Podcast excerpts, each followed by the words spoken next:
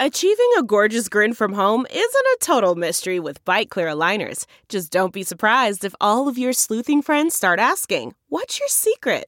Begin by ordering your at home impression kit today for only $14.95. Byte clear aligners are doctor directed and delivered to your door. Treatment costs thousands less than braces. Plus, they offer flexible financing, accept eligible insurance, and you can pay with your HSA FSA.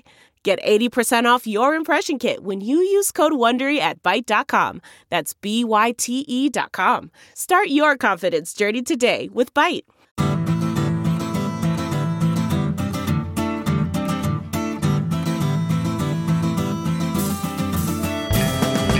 Welcome, everyone, to the Sinica Podcast special 10 year anniversary interactive podcast. We began life in April 2010 in Beijing, and for the first six years, it was just something that Jeremy and me did for fun. Uh, it's no less fun now, of course, but as you probably know, for the last four years, we've been powered by our friends at SupChina. And while we're delighted to have you all here, if you aren't already signed up for our SupChina Access newsletter, uh, go sign up right now and use the Sinica 10 discount code for 25% off on your subscription, whether a month or a full year. It is a feast, as we say, of business, political, and cultural news about a nation that is reshaping the world. I am Kaiser Kuo. I'm coming to you today from, as some of you can see, from my home in Chapel Hill, North Carolina. Uh, joining me from the Oval Office is Jeremy Goldkorn, who's still trying to get that pesky rule about uh, natural born Americans, you know, as qualifications for the presidency changed so he has a shot. Sorry, man. Uh, I, you know, you have my vote uh, if it's any consolation. You would have my vote. Goldkorn 2024. You guys all in? All right. Um, Yeah. So we're just going to wing things here today. Uh, just go basically off script, um, riff on things if the spirit moves us, and, and take questions from the feed as they pop up. But there are a couple of things that I wanted to do with you, Jeremy, and maybe one of them is just to talk through a little bit about you know what it's been like uh, for the last ten years just doing the podcast. Um, what has changed for us from those boozy evenings that we so enjoyed uh, back at Pop Up Chinese compared to this ultra slick, you know, media startup from New York that we now work for? Uh, what has been lost? Uh, what has been gained for the show? Um, and then maybe we'll talk a little bit about, the big picture in China. You know, what's changed in China over the last 10 years? Uh, what did we get right? What did we get wrong? Okay. Well, do you want to kick us off with a specific question? Well, no, I mean, let's just riff. I mean, talk about those boozy evenings back in, I mean, those, we used to record in a decidedly grotty studio that was opened by this guy named Dave Lancashire, who was running a, a, uh, a- service called Pop Up Chinese. And many of you probably remember that. Uh, they were teaching Chinese language. And so Jeremy was the one actually who had the brilliant idea of approaching Dave and seeing whether we could sort of piggyback on the work that he was already doing. And he was extremely generous about that. You know, no money had to change hands. We just had to show up with a guest and with some ideas for what to talk about. And he usually had the, the refrigerator stocked with beer, and uh, we just went to it, right? I mean, Yeah, that's times. right. And uh, he generously also produced uh, uh, the podcast for many years. Um, you know, he did the the audio editing, um, so it was very easy for us to start the podcast and uh, to continue doing it. And uh, you know, David is was very generous. I think we got more out of him than we gave to him. But the idea yeah. was that we would help promote his Chinese language uh, learning service, which we did. Um, but uh, it was, yeah, it was strictly an amateur affair. At the time, um, both of us, uh, well, actually, you you hadn't quite started at Baidu, right? no, I was just weeks away from starting there. You were yeah. weeks away from starting at Baidu. Um, I was uh, extremely poor um, running my old company, Danwei.org, off the sniff of an oil rag and basically um, living off instant noodles. Um, uh, and it was a, I mean, 2010 was, uh, it was a big year for um, people who follow stuff in China like us because we had uh, our first episode was the Google pullout, um, and we discussed that with Bill Bishop. Um, and in some ways, looking back, it seems to me that that is one of the moments you could almost say was epoch defining. It was the end of hope for Western internet companies in China. Um, after the Google pullout, there were no tech companies that did anything uh, that involved free expression, I guess. Or That's right. That was definitely a defining moment. Back then, our, our format, we tended to uh, invite mostly journalists on the show. Uh, remember, I mean, if you Yeah. think about who our regulars were, I mean, there were people like Gady Epstein, uh, Shannon Van Sant, who I've just seen has joined us, uh, who's now at NPR, and she's just doing fantastically well. A lot of the, the people who were on with us early on, Kathleen McLaughlin, um, uh, you know, Tania Branigan, a, a lot of them were, were fantastically good journalists who've gone on to, to do things, you know, both in China and, and outside of China. Uh, we also had a bunch of sort of blogger types who were fantastic, like Jeremiah Jenne, who's still just one of my favorite people to, to chat China with, and uh, and Will Moss, uh, who who ran that fantastic blog Image Thief back then. Uh, but it's changed, hasn't it? I mean, it's it's it's different now. The, the the whole approach to it. How did that happen? Uh, I think some of it is the broader environment. Um, you know, 2010, uh, the big media companies didn't have quite such a big China focus as they. Well, I guess that started, you know, before the Olympics.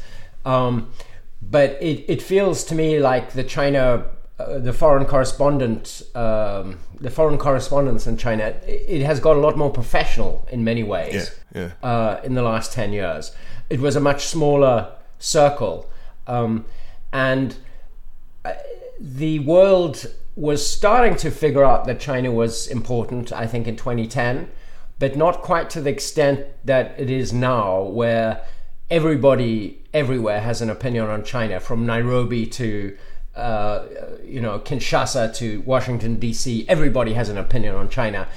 In 2010, I don't think it was that case. Uh, you had people who were impressed by the Olympics. You had business people who were impressed, but it wasn't like the average schmo in Nashville, Tennessee, knew anything about China. And, And the you know average the average schmo in in- Nashville, in Tennessee, Nashville, still doesn't know anything about China, but they're cu- more curious now than they were. And um, some of them are better informed. Yeah, for sure, for sure.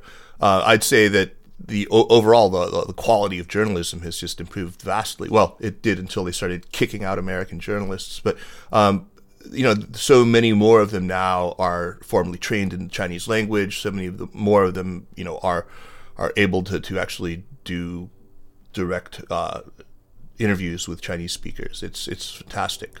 Uh, I'm I'm a big fan, and and that's actually one of the themes I think that uh, this show has talked about. We started off, you know, interviewing a lot of journalists, and all along the way, one of the the sort of late motifs running through the show has been uh, English language coverage of China, and that's something that we've we've talked about directly, and, and is also always there lurking in the background whenever we're talking about stories about China.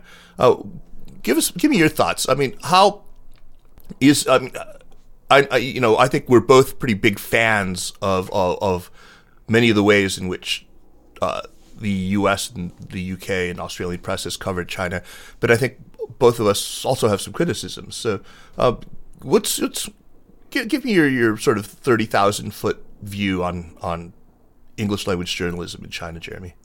Well, I, I think the essential problem with it is still um, something that um, Jamil Anderlini, the FT correspondent, uh, uh, one of his uh, more memorable uh, phrases was that there are three three China stories that people are interested in: big China, scary China, and weird China. Big China, bad China, Bad China, sorry, bad China. No, big China, bad China, and and uh, Weird China. Weird China.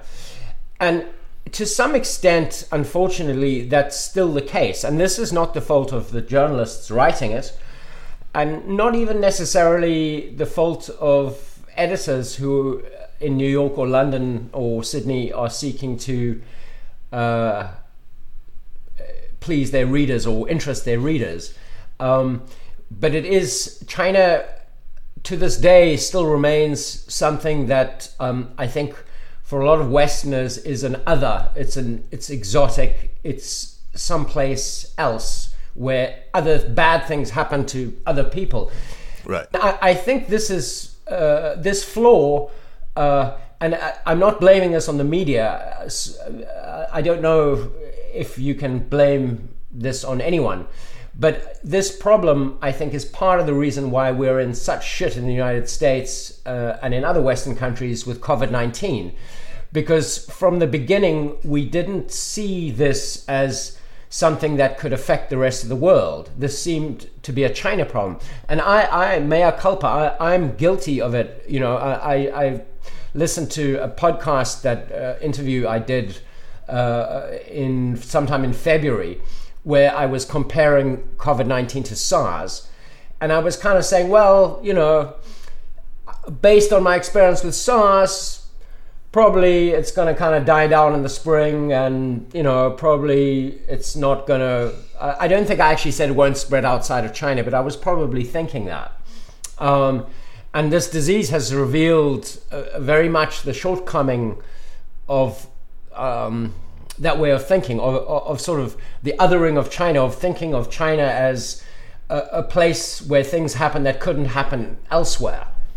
And I think part of the reason for that is because, look, uh, for for obvious reasons, most of the journalists that we have covering in China from major American media organizations, their focus is on on politics, right? Uh, if not on on domestic Chinese politics, than on uh, China's international relations. But there's always sort of a political slant to a lot of the coverage, and and that is basically as it should be. But uh, having these same journalists then turn to cover the emergence of a crisis, uh, there was again, understandably, a lot of focus on uh, the political dimensions of the emergence of, of COVID nineteen, and there was a lot of focus on regime type as an explanatory variable in why it is that this happened in China, uh, in why it was that it was able to slip slip the leash in China. Uh, do, do, do, my sense is that uh, that focus on regime type was a contributing factor to that kind of uh, uh, kind of cavalier attitude that so many of us had we don't have that regime type. We in the United States or in, in other countries, we are uh, developed liberal democracies. We're open, we're pluralistic, and therefore we're immune to uh, to the ravages of a disease like this. Do you think that that was that was part of the thinking too? Yeah, I, I, I think that is certainly part of the thinking. It, it's difficult though because I, I you know I don't know how far you can go with that because obviously regime type and the way the Communist Party handled the early days of the crisis is a key key part of the story. Um, and I think the story will continue to be investigated and told, you know, in the coming months many times.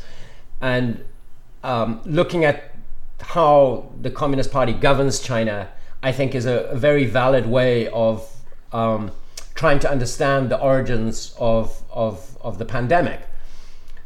But you're right that uh, perhaps, not perhaps, I, how to put it, we didn't focus enough on the, the, on the science, on, on the science of disease.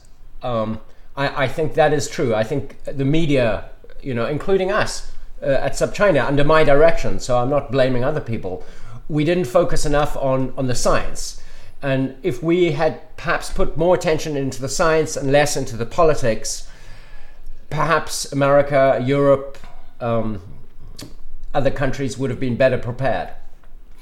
Well, I think that's structural. I think that that there's um, there are a few media organizations right now that have dedicated science reporters who focus on China. I mean, it's it's very rare. In fact, you know, the two of us could only we would only be able to name a few people who would regard that as their beat, you know, historically. I mean, we would. I can only think Christina, of two, actually. Yeah, Mara, Mara Hvistendahl and Christina, and Christina Larson, Larson, right? Right, right. Who, uh, I don't know if you know if anyone Fantastic in the audience reporters. has others, but those are the two that do science and China consistently. Right, right, right, right.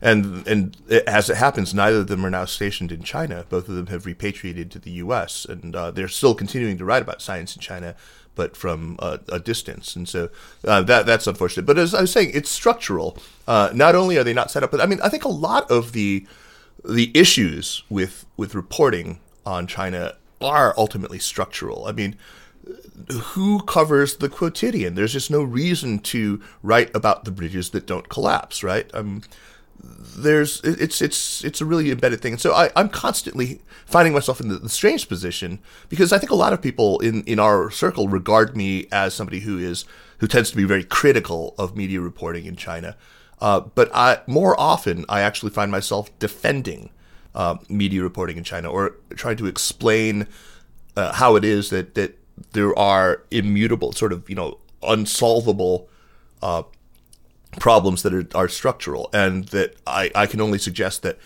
what you need to do is just understand the optical properties of this lens that we are all, for one reason or another, compelled to look through when we look at China. Getting, you know, understanding how it diffracts the light, understanding how it bends things, and then knowing that and adjusting, you know, mentally for that, I think we can come to a more accurate picture. I think uh, on this show before, I've, I've talked about that wonderful metaphor that Jiayang Fan of the New Yorker used. Jeremy, I told you about this before, right? I mean, about the X-ray machine, right? Right. Yeah. So just for those of you in the audience who haven't haven't heard this before, because I just think it was so brilliant. And so I'm going to get a cup of coffee while you talk about that. Okay, do it. Uh, yeah. So Jiayang uh, was taking part in the New Yorker uh, festival, and she was being interviewed along with Peter Hessler and Evan Osnos and Orville Schell uh, you know, these are all people who have covered China for the magazine before. I, I can't remember whether Ian Johnson was on that panel or not, uh, but they were being interviewed by David Remnick, and Jiayang was asked by Remnick, um, as somebody who was born in China and spent the early part of her life there, when you read Western media reporting about China, what's what's your what what's your reaction to it? And she said, for me, it's like looking at a familiar part of my body, my foot or my hand, through an X-ray, uh, which is to say it's it's you know quite literally penetrating, uh, and and it is a very accurate representation, uh, but it is not a realistic representation. That is, it doesn't feel organically like my hand or my foot because it doesn't have the flesh and the you know the blood and the the, the soft tissue and all that uh, that make it mine. It's not moving, right? Um, and I, I, I, totally resonate with that as somebody who you know is ethnically Chinese who has been steeped in China from very you know from a very very early time. I, I know exactly what she's talking about, um, and I just it just reminds me that accuracy does not necessarily mean realism. But yeah, I, I you know in in this time right now where we've seen some of the best reporters working in China uh, now being shown the door uh, I think that it's really important to emphasize what a great job so many of them have done, including and especially look at um, Chris Buckley, other New York Times correspondents like Amy Qin uh, or uh, Sui Wen Li. Uh, the, the stories that they wrote in Wuhan were fantastic and humanizing and and and really compassionate and it's I get it, you know, it's this flaw in the human psychology that we remember the slights and the insults, the injuries, the omissions somehow much more than we do the actual, uh, you know, good reporting. So we have a question from Rogia Kriamus. Hi. The, so the counterfactual would be if this had emerged in the US, a European country, etc., would things have been different? Particularly given the poor response we've seen in these countries, even with months of warning. What do you say to that, Kaiser? Well, we do have a counterfactual. We do have a, a pandemic that did emerge in the United States first, the H1N1 uh, pandemic. And while the lethality that was nothing close to what we're seeing right now, uh, I think that, that you know there was global cooperation. Uh, the United States did did a fairly good job. Uh, the Obama administration did a, a pretty good job uh, uh, with that. Um, so I, I don't know. I mean, it, whether it, if it had emerged now, I mean, the, the counterfactual that I think Rohira is getting at is if it had happened during Trump's watch, uh, you know, having gutted the NSC's pandemic team, uh, having, uh, you know, dismantled all these CDC operations in uh, other parts of the globe, would we have Uh, no, and I, I, I have to say, no, I don't think it would have been handled well at all. I mean, we had a lot of time to react. Uh, whatever China's culpability is, the hard facts of the timeline are that on December 31st, they did tell the WHO. Uh, and by the 3rd, no later than the 3rd of January, Trump was informed about the the outbreak of, of COVID 19. So let's not make this whole thing about about the, the pandemic. I know that's the, the, the the tendency. Uh, but I think that's that's uh, that's that's that's what what it comes down to for me. Okay, we have a couple of comments too. Science from uh, Audrey Berlovitz. Science is not separate from politics, but we do need more discussion of science in political reporting. Climate change, disease spread, and also many other related topics. Yeah, yeah, I Audrey totally agree. Yeah, and I mean, I have to say, this is a, a theme for me. Uh, I I gave a talk not so very long ago about sort of my five precepts that I think are, are important for good China watchers. One of them is uh, w- w- one one section that I talked about was about uh, being bicultural or aspiring to biculturalism, and uh, I think most people assumed that what I meant was you know being able to swim familiarly in both Western and and you know Chinese cultural the cultural milieu there, but I also meant cultures in the way that C.P. Snow meant it in that lecture that he gave in 1959. You know, he was that physical chemist who wrote The Two Cultures about uh, the arts, the humanities, and exactly science. the humanities, yeah. and and you know, I, I've always, that's something I've always actually really admired about you, Jeremy, is that you are not a scientific illiterate, uh, and you know. You're somebody with whom you can have a reasonable conversation about things that are science, you know, actually science based. Um, and I think a lot of, unfortunately, a lot of people, uh, including some reporters, just simply don't have enough formal training in in in sciences. But you know, I think that's. Uh, I mean, sorry, this is not really anything to do with China, I guess. But I I, I think um, th- there's a, a flaw in at least maybe it's the West, but certainly English speaking cultures. Where we think that science and math are, are hard and, and, and require special abilities, Whereas they don't. I mean, they're just like literature or anthropology. You just got to read stuff. It's, right. I mean, um, but yeah, but, the know, two cultures.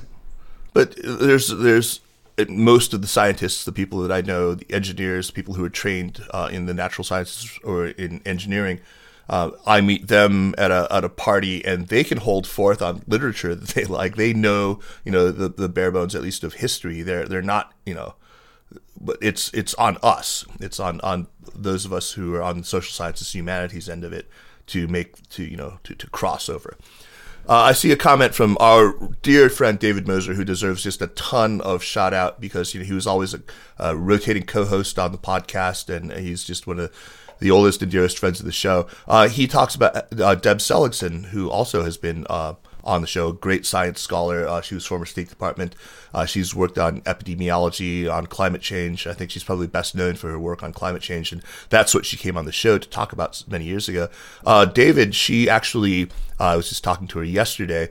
Uh, is writing a piece for us on SupChina, so look for that uh, next week. Um, sorry, can I just ask a technical question? Can everyone hear me okay? Yeah, yeah, we can just hear you fine. Okay. Uh, so we have a question from Noah.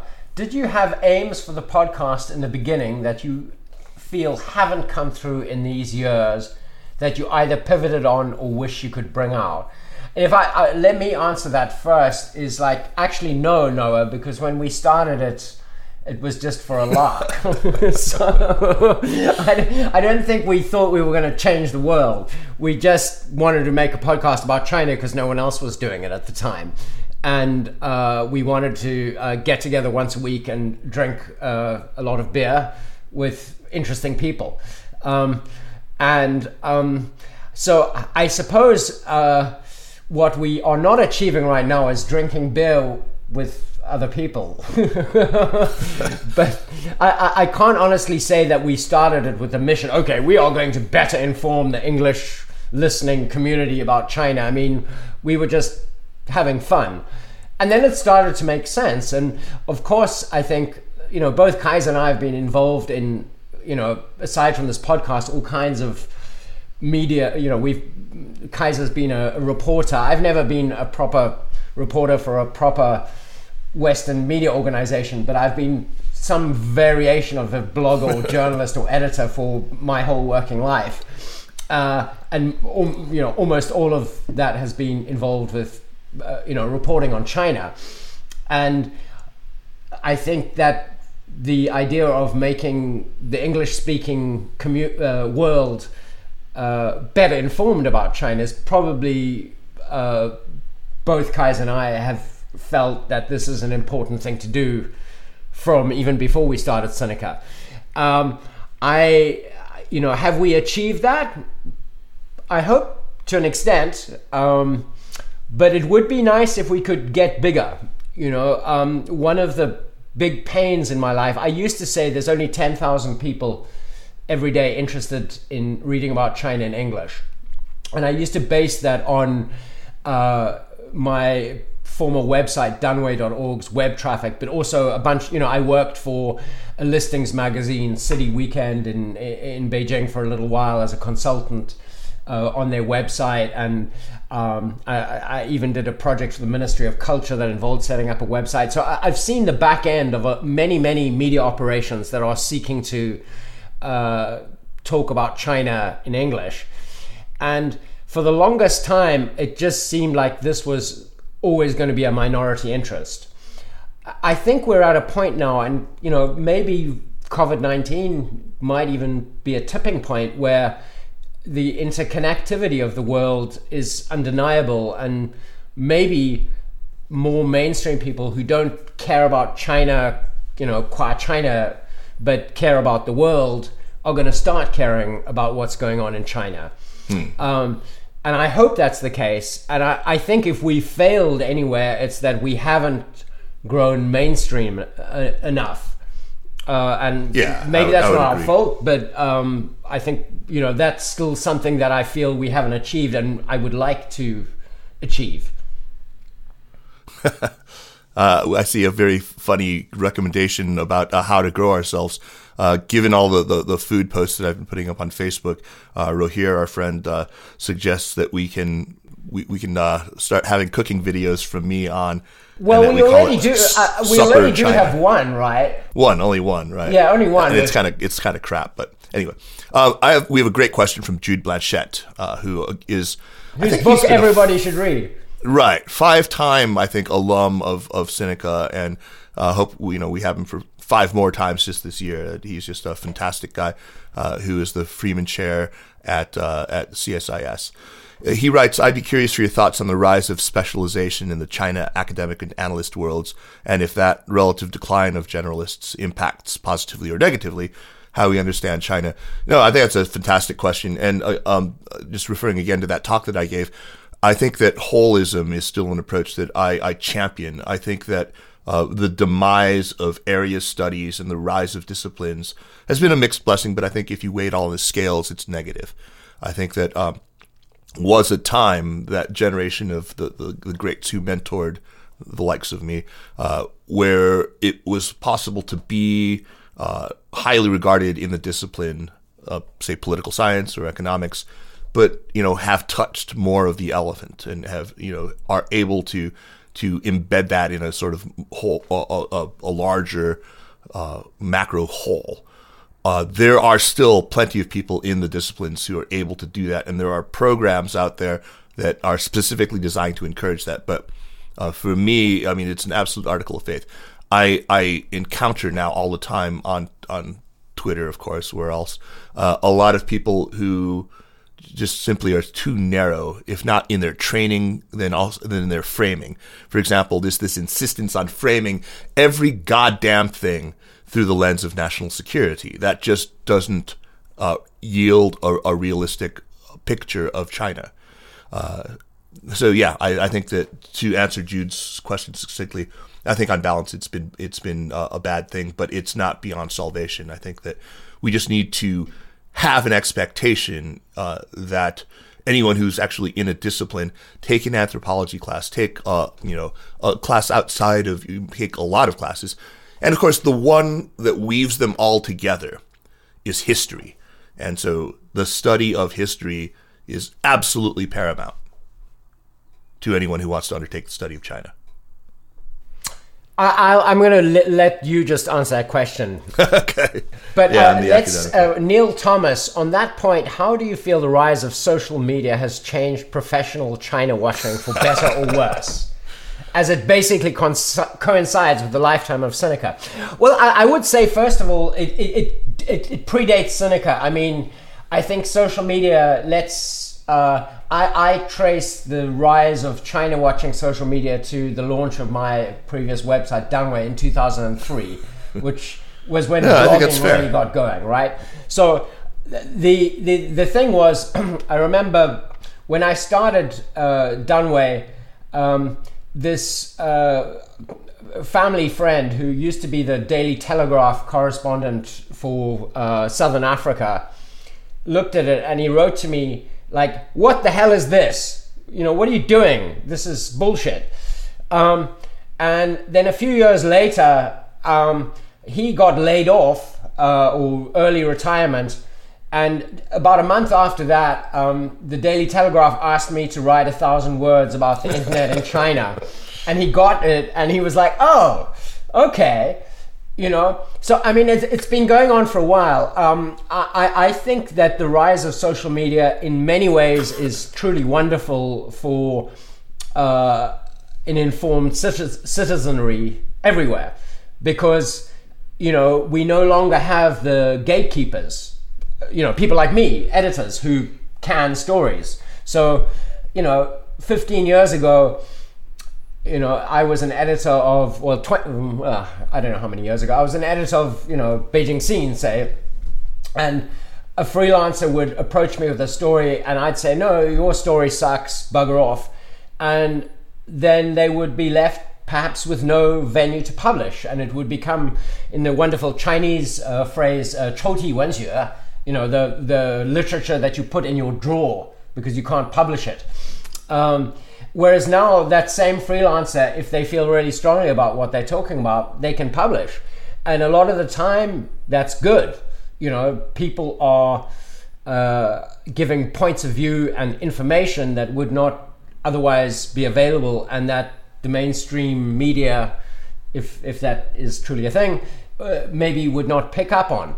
Uh, on the other hand, there's also a lot of junk out there and noise and stupid opinions and stupid people being stupid. And um, I, I don't know, to be honest, whether the stupid or the smart is winning in terms of social media about China. Right now, with COVID 19, I, I, I, feel that the stupid is winning out. Um, just the, the level of animosity on particularly Twitter. I mean, maybe that's just because that's where you know I'm sort of a native. Um, the level of stupid is is very deep right now. Um, uh, you know, the like blame China for everything is taken over the China Twitter sphere. Like half of the China Twitter sphere is like it's all China's fault. It's all China's fault. Yeah, I mean, I think Twitter is just a toxic goddamn cesspool most of the time. Uh, I think that it, it just it's a medium that encourages uh, hot takes that just you know that rewards activating sort of emotionally activating language uh, rather than than calm deliberation. Uh, I think you know people figured it out pretty early on that if I write a little milk toast sort of on the one hand, on the other hand, tweet I'm just not going to get that little squirt of dopamine uh, that comes of people liking and retweeting. But if you say something really strident and really extreme, you'll get that. And uh, so there's it, it just develops this kind of horrible, perverse feedback system uh, that just encourages more and more of that. I, I um, think that all twi- all all social media is not made equal, like Jeremy said. I actually spend a lot of my social media effort on Facebook, uh, which is weird. A lot of people think it's it's an odd thing to do, uh, but I have kind of a community of people who follow uh, my stuff on Facebook, and I post a lot of of articles that I I find um, either uh, worthy of praise or of condemnation, and generate quite a bit of discussion around those. So I, I encourage everyone who's interested just to you know just, hop on Facebook, follow me, add me as a friend or whatever. And uh, there's a pretty lively and surprisingly civil conversation. Partially because I'm pretty ruthless with uh, deleting you know trolling comments and with with just blocking people who are who are assholes. Um, there's um, a lot of great questions on this list. So yeah, let's, let's, look at some of these questions. Um, yeah, yeah. So, well, a comment from James Carter. History is one of the only disciplines left where it's possible to be an area study specialist, and history is under threat, as is much of the academy. Indeed. Absolutely. Yeah. History. We never learn. Right. And so, I mean, on, on the, the, the subject of history, this is another sort of something that I'm always trying to hammer home. Uh, obviously, it's important that people study the history of China, right? That I mean, if you if you aspire to be a China watcher, that's that's that's just sort of, you know, of course. Uh, but there are there are two two things I would add to that. One is don't just study history as it is uh, taught in in Western academia. I mean, it, it's very valuable. It's it's it's you should obviously start there but also understand history as it is uh, uh, taught and understood by the Chinese people themselves, the Chinese version of history. I'm going to recommend a book here that I just started. It's by Michael Schuman, uh, Superpower Interrupted, which uh, which is just that, which is a he describes it as um, the Chinese history of the world. Uh, which is, is it's it's really important to understand. You know that that Chinese history doesn't give a damn about Pericles or or you know Aristotle doesn't you know care that much about Justinian or about Constantine or about um, you know Augustine or or uh, Thomas Aquinas. Right?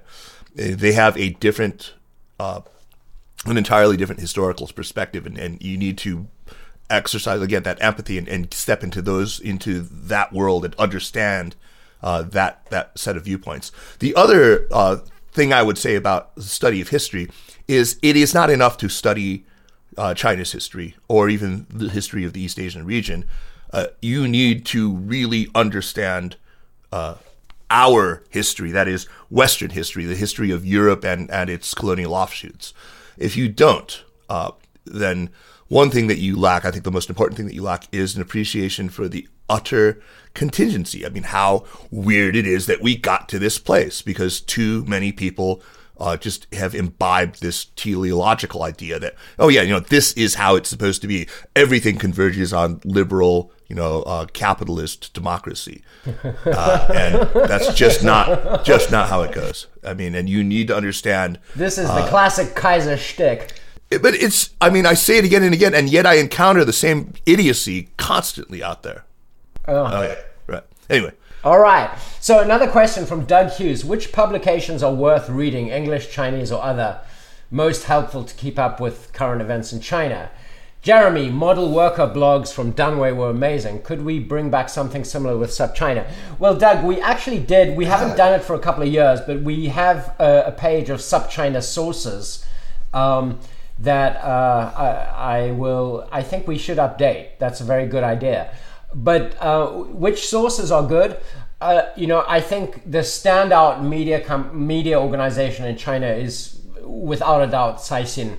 Um, you know, most of their coverage is about business and economics, but when things happen like COVID nineteen, uh, they uh, push the envelope.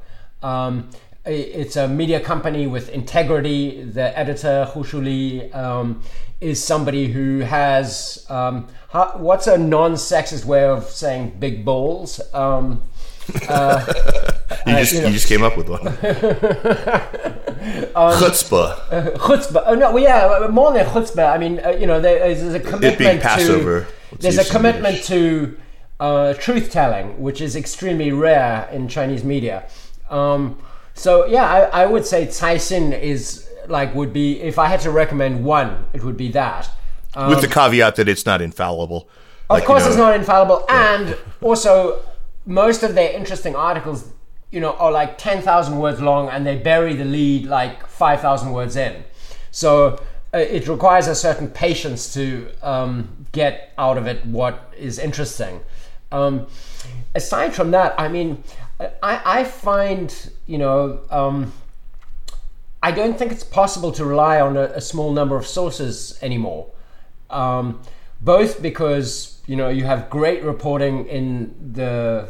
It might get worse now that the correspondents have all been kicked out, but the major American uh, newspapers uh, and The Guardian uh, from uh, uh, Britain. Uh, I mean, their China coverage is, is pretty damn good right now. Much, much better than it was 10 years ago, and no comparison to 20 years ago.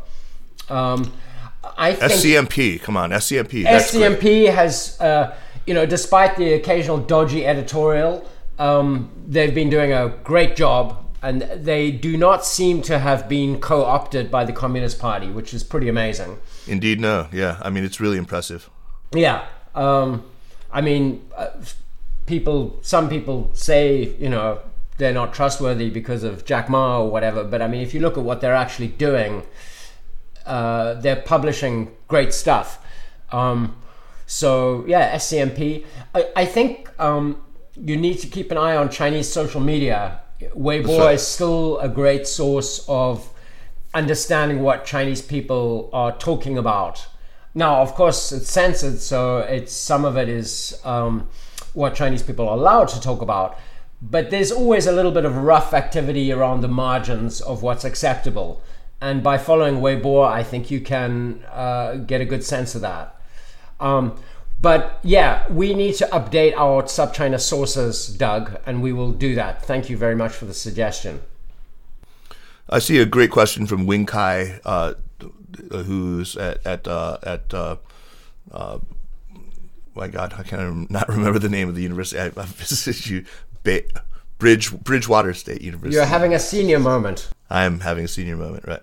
Um, Wing Kai asks, do you think superficial negative coverage of China by politicians and pundits and TV and cable news drowns out the message of more nuanced understanding of U.S.-China relations? How can we best counter that xenophobia and anti-Americanism on both sides? Now, that's a very good and very fair question. Uh, and it's also connected to the question just before that from Paul Fox, should. which is given yeah. the present negativity in the media in the U.S., what strategies might we recommend to present a more positive or at least balanced view of China to our kids going now and going forward? And I, I, I, let me just take up on the idea of kids because I, am finding myself. Um, I mean, my children are half Chinese, um, and they're right now very proud of being Chinese. I, you know, it, it's very difficult because I know that there's going to come a day when suddenly they might think, "Oh my God, I'm Chinese." You know, look at these horrible communists or you know they're harvesting organs from Falun Gong and they're uh, you know there's concentration camps in Xinjiang and uh, you know I, I don't um, I, I think this is a great question uh, because balance is um, balance is really tough right um, we know I think probably everybody on this call has some kind of fairly deep connection to China and we know that people in China are the same as everywhere. There's a lot of decent people. And we also know that under Xi Jinping, the Communist Party is getting more and more repressive and scarier and scarier. And that's not that's not fake news. That's true. Um, I don't know the answer, Kaiser. Maybe you have an answer. Well, I think um, the easiest answer from the American side, and I think that this will actually change things appreciably on the Chinese side as well, is to elect Joe Biden in November. Uh, we really need to do that. I think that uh, whatever you may think of, of, of him, uh, when it comes to the China issue, look at the people who will be advising him on China. Um, these are people like Ryan Hass. Uh, these are people like Jake Sullivan, people like uh, Jeff Prescott.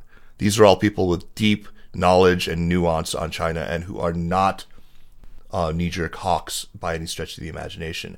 They will oppose xenophobia. They will, and the moral tone that's set in the White House, in the NSC, at the State Department uh, will have a, a, tremendous effect. And I think that uh, whatever you think of, of, of Xi Jinping, I honestly believe that so much of the illiberalism that is that we've seen, not just under Xi, but even before that, has been reactive to Chinese perceptions of increased American hostility. Uh, that when we do less, we get more. So I, I think that that's that is the most practical answer to this question. Particularly now, I, I, think the, the Communist Party is actually very receptive to friendliness right now because they know they're potentially in the despite the very well publicized mask donation programs, medical supplies, etc. Uh, I mean, the other day in our newsletter, I just did a summary of around the world how pissed off people are with China, from Nigeria to India to America to Italy. Uh, you know, so I think the the, the party and is going to be receptive to friendliness but we'll see. You know, uh, America, unfortunately, is perhaps, um, you know, proving uh, Mencken right. You know, at some point we are going to elect a complete idiot, and uh, yeah. Uh, so, so, we're on the subject of, of nationalism, on of xenophobia, and all of that stuff. Um, and there's a couple of questions that are related to that. Uh, let's just sort of you know put them all together, um, and and talk just basically about this this issue of of uh, xenophobia in China. Of you know, so fr- from Miranda, right? Uh, Miranda sure, but also Natasha Locke asks, do you think Xi Jinping is the cause or the effect of rising nationalism within Chinese society? Which is a very very good question. Jeremy, why don't you take a crack at that first? Um, I think to a certain extent he is the cause, um, because he has a very clear agenda of essentially making China great again, um, and that's been very clear from the early days of of his rule. And in some ways, it's understandable. I I, I think that. Um, the essay by the former party school director uh, uh, Deng Yuwen that was published in when was it 2011 I think the 10 grave problems left behind by the Hu Wen administration I think is a really wonderful insight into the problems that Xi Jinping inherited. Uh, if you haven't read this essay, uh, there's a translation on the chinastory.org uh, that I had a part in. Um, and it was, you know, th- this was a, a party guy, he, a, party scholar, a fairly critical, uh, intelligent guy, but I mean, coming from inside the party, looking at what happened in the decade of uh, Hu Jintao and Wen Jiabao. Uh, and essentially, there were so many problems left unsolved from um, uh, you know the the inequities, economic inequities, environment, the lack of political direction, etc.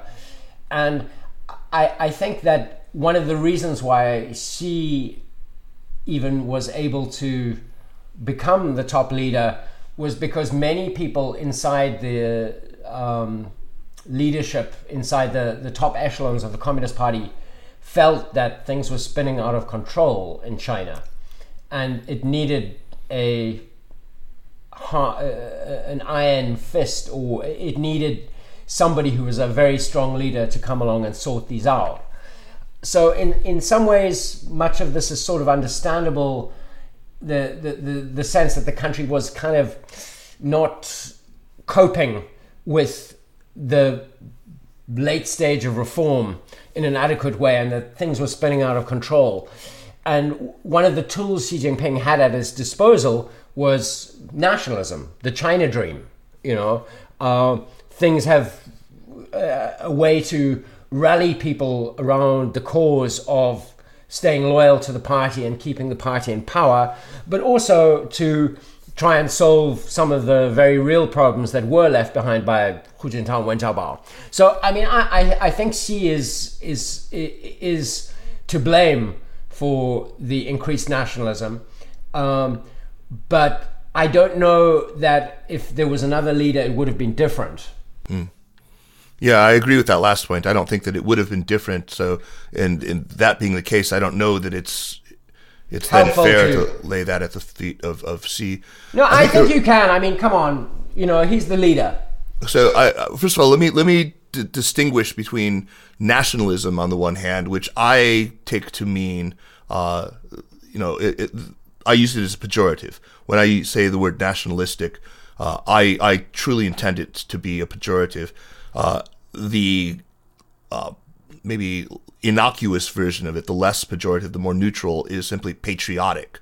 Uh, and some of the things that you've That's, described. you know what? That's very negative outside of China and the United States. Like in England or South Africa or Australia, people don't use patriotic. Sure. Okay. So there isn't a good word for it in English.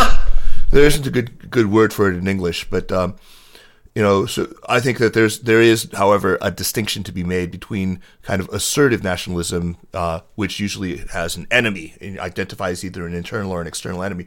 We're starting to see that. I mean, you know, the the the ugly nationalism with a xenophobic component to it, uh, Yeah. and you know that I think.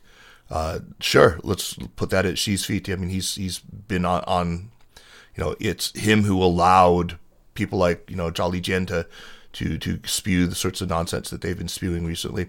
Uh, but if we go back a little, you know, if we go back to as you know, I think you you rightly pointed out to the early years of the Xi administration, and we we look at why it is that uh, th- there was a kind of convergence around the idea that there was a need for a leader. You put your finger on it. I mean, there was a deliberately collective leadership during the Hu and Wen years, and as you say, a lot spun out of control. There were these unbridled. Uh, you know, sort of power centers uh, based around large uh, industries and, and interest groups. You had, you know, Zhou Yongkang, for example, in the petroleum sector. Uh, a lot of these sort of family, you know, sort of um, nepotistic networks. Uh, this was dangerous, and I think a lot of people recognize that. Now, um, what what I think we get wrong, though, I mean, a lot of people wonder why it is that uh, you know so many of us were fairly optimistic about Xi Jinping uh, in 2007 when he was named, uh, and then in 2000, even as late as 2011, 2012 when it looked like he was about to take power. And we wonder how we got him so wrong because, you know, after all, he comes into power and he immediately becomes this unbridled autocrat, uh, and and doesn't seem at all committed to, you know, uh, to liberalizing reforms in in even the economic sector, let alone politics. Uh, I don't think that gets it right at all. I think that that uh, it's not that we got it wrong; it's that we did not anticipate uh, the events of 2012, the sort of near coup conditions that prevailed. We did not anticipate, you know, that there would be uh, that he would have such uh, a a dangerous internal threat environment and a really dangerous external threat environment, which you know, of course, he ginned up a bit to you know to to to justify his you know draconian internal rule. But I don't think it's it, it says that we. I don't think that there's there's evidence that we got him wrong. I think that we just did not see, and nobody saw what was going to happen in 2012. Well, I'm, I'm not sure about that. I mean, I, I, I started to get very negative on the party in 2009. Um, Okay. Some of that was because my website was blocked. And Yeah, yeah, we- we- yeah, I know. but um, uh, uh, it wasn't just that. I mean, the the the change I think became evident in 2000 uh, after the Olympics and the financial crisis. There was a new political wind in China, and um, you know, it's not Yeah. just Xi, right? Um, This has been one of the themes that we've talked about a lot on this show. You know, this what we used to call the new truculence until it became, you know, the old and long-lasting truculence. right. Right. So, um, uh, uh, can we just get back to Miranda's specific question? Sure. Is there a way to compare and contrast uh, COVID 19 propaganda with the response to the Chinese embassy bombings in Belgrade, which, of course, you and I, Kaiser, were in Beijing for? yeah, I was right at the embassy there. Right, and I, yeah, uh, my our offices at Beijing scene at the time was just around the corner. Um, but you know i was a, not an american citizen at that time. I, I was like ha ha ha ha well we're Mayweather, huh? Um, too late but, now. Yeah. Um, but uh, what's different about that uh, the embassy bombings in belgrade in 99 um, i mean um, uh, 99 99, right? having a Look, CMO. neither of us is on the Uh, ground now there, right? So all we can do is sort of hear it secondhand about these instances of anti-American uh, xenophobia. But I- one thing that is very different, I think, is the information environment. Right, Uh, right, right, You know, the, everybody has a modem and everyone has a, an opinion now, uh, and that wasn't the case back then. No, there's uh, about 1.2 million people online at the time of the embassy bombing in China. Yeah. Only 1.2 million. Right. And so um, the sort of response from the Chinese citizenry, I think, was much more limited because they had much less information. Uh, and, uh, you know, although there were um, sort of propagandistic broadcasts from CCTV, etc., uh, they didn't really uh, let out a lot of information. Whereas now, uh, it's impossible for the Chinese state to completely hide world events, although it, you know, they're very good at shaping people's perception of them. Um, so I think that that's very different. There's just a lot more people who the party can uh, engineer political engagement with now, uh, and that makes it much more dangerous, essentially, um, because uh, when they turn on the taps, the propaganda taps, they can literally reach the entire population. You know, everybody has a mobile phone. In 99, there were deep reservoirs of pro American sentiment uh, that were ballast. That, you know, one thing that strikes me about 99 is how short it was. By the middle of the summer, we didn't feel that anymore. It was over. Uh, there were no lo- longer fistfights. There were no, there no longer any sort of you know anti-Americanism. Mm-hmm. It went back to normal. It was okay to fly the flag again. Uh, I don't know how much of that reservoir of of sort of you know friendly feeling toward the Americans is left now. Uh, I I don't know. I think there is still some in there.